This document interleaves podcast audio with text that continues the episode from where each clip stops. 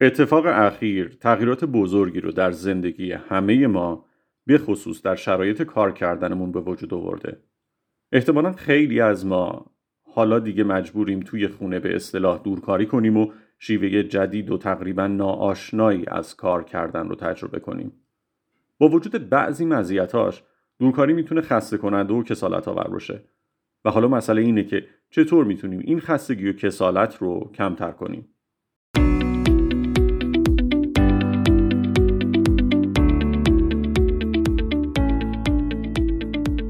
سلام این اپیزود 13 هم از پادکست بیزنس استودیو هست و من میزبان شما خسرو معصومی مربی و مشاور در زمینه کار تیمی و رفتار سازمانی هستم بیزنس استودیو پادکستیه که در اون من خلاصه ای از یک مطلب مرتبط با حوزه کار تیمی و رفتار سازمانی رو از منابع معتبر داخلی و خارجی ارائه می کنم.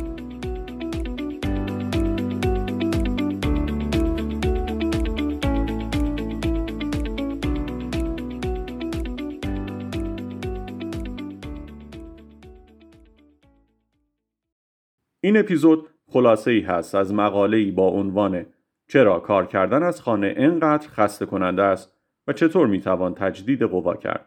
نوشته خانم تریسی براور که در تاریخ سی مارچ سال 2020 در مجله فوربز منتشر شده.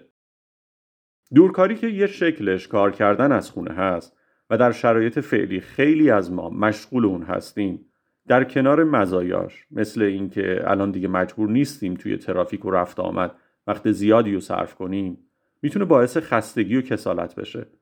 خانم تریسی براور میگه این خستگی یه سری دلایل موجه و یه سری راه حل داره که ما به بعضی از اونا در این اپیزود می‌پردازیم.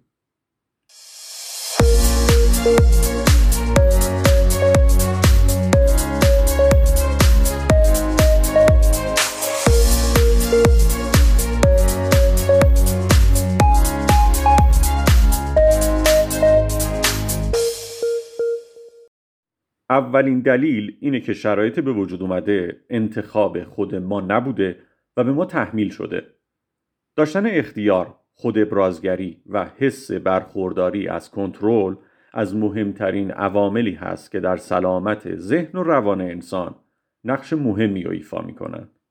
به همین خاطر چون وقوع شرایط جدید اولا به اختیار ما نبوده و دوما اینکه ورای زندگی فردیمون چندان کنترلی روش نداریم همین تا حد زیادی باعث سرخوردگی و خستگی ما میشه. در یه همچین شرایط محدود کننده ای دامنه اختیاراتمون رو باید شناسایی کنیم و از نو تعریف کنیم. یادم یه جمله یک جا خوندم که برام خیلی جالب بود. جمله این بود ما در محیط جبری اختیار داریم و هنر ما در شناسایی حوزه های اختیار ماست. مثلا این روزها تا حدی درباره رویه کار کردنمون می‌تونیم تصمیم بگیریم و گزینه خلق کنیم. ما الان امکان این رو داریم که تا اندازه ای روال و اولویت انجام کارهامون رو خودمون تعیین کنیم. اینکه چه زمانی کدوم کار رو انجام بدیم و چه زمانهایی به خودمون استراحت بدیم. ولی باید حواسمون باشه که به انتخاب هایی که می‌کنیم و تصمیم هایی که می‌گیریم متعهد باشیم.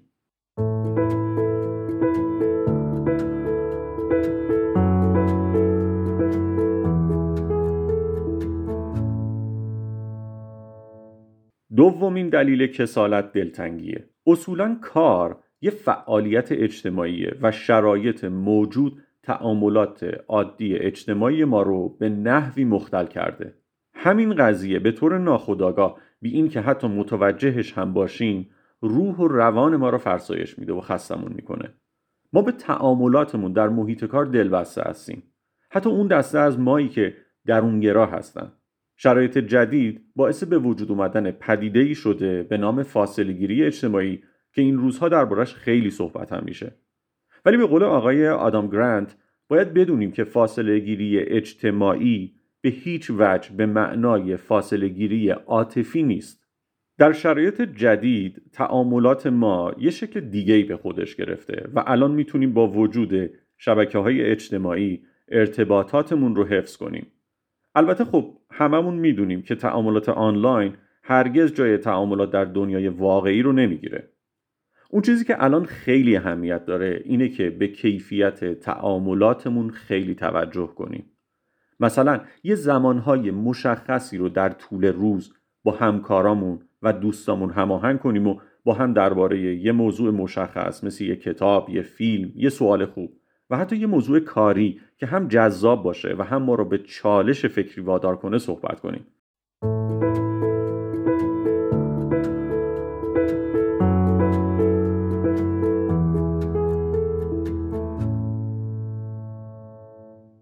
دلیل سوم حواس پرتیه فضا و امکانات خونه و اعضای خانواده می‌تونن خیلی راحت حواس آدم رو پرت کنن یکی از اتفاقاتی که می‌تونه توی شرایط کار کردن از خونه بیفته پدیده ای هست به نام تعارض نقش ها تعارض نقش ها چیه؟ توی وضعیت کار کردن از خونه ما از یه طرف کارمند یا مدیر یه شرکت هستیم و از طرف دیگه نقش همسر، مادر، پدر یا فرزند رو همچنان ایفا می‌کنیم. به خاطر وقوع همزمان نقش های چندگانه ما با انتظارات مختلف و حتی گاه متعارض روبرو میشیم. که می‌تونه باعث فرسایش روح و روانمون بشه. اما چطور میشه امکان بروز این اتفاق رو کم کرد؟ راه حل اصلی مذاکره و صحبت کردن شفاف درباره انتظارات با اهل خونه و شرکت و رسیدن به یک توافق خوب و منصفانه است نکته دیگه این هست که در شرایط دورکاری باید یک فضای کاری مشخص رو حتی المقدور برای خودمون تعریف و طراحی کنیم روی کاناپه جلوی تلویزیون یا پشت میز غذاخوری جای چندان مناسبی برای کار کردن عمیق نیست چون از لحاظ روانی اون فضا و بستر لازم برای جدیت در کار کردن رو فراهم نمی کنن. یه کار دیگه هم که بعد از تعریف محل کار مشخص باید انجام بدیم اینه که در صورت امکان بازه های زمانی منع رفت آمد رو هم برای خودمون و هم برای دیگران تعیین کنیم.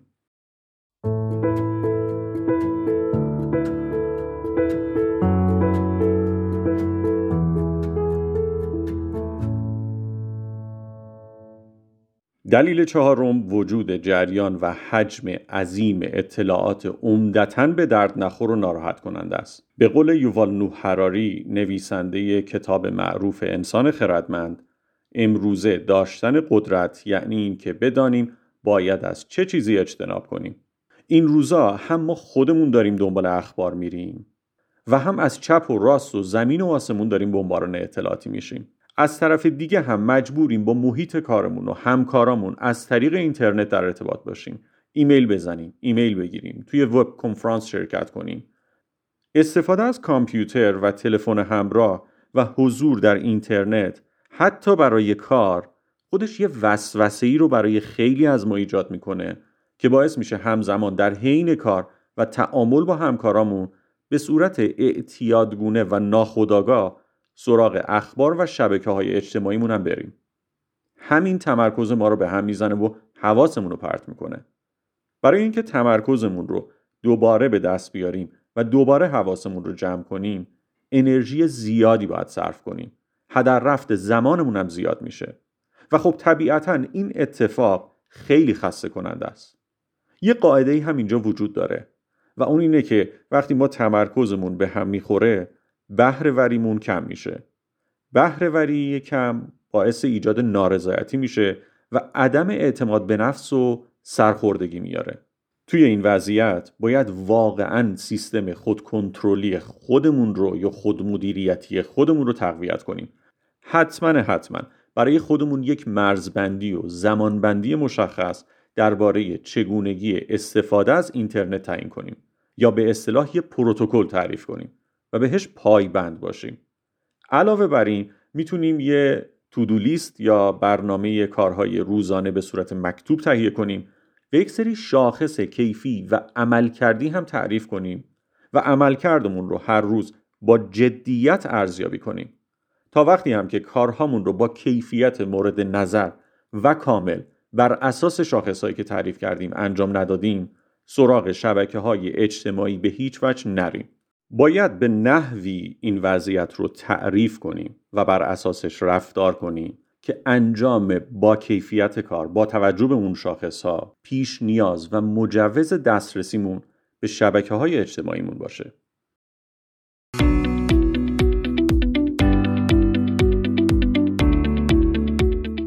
این هم از چهار دلیل اصلی از دلایلی که خانم براور برای خستگی و کسالت از دورکاری عنوان کرده.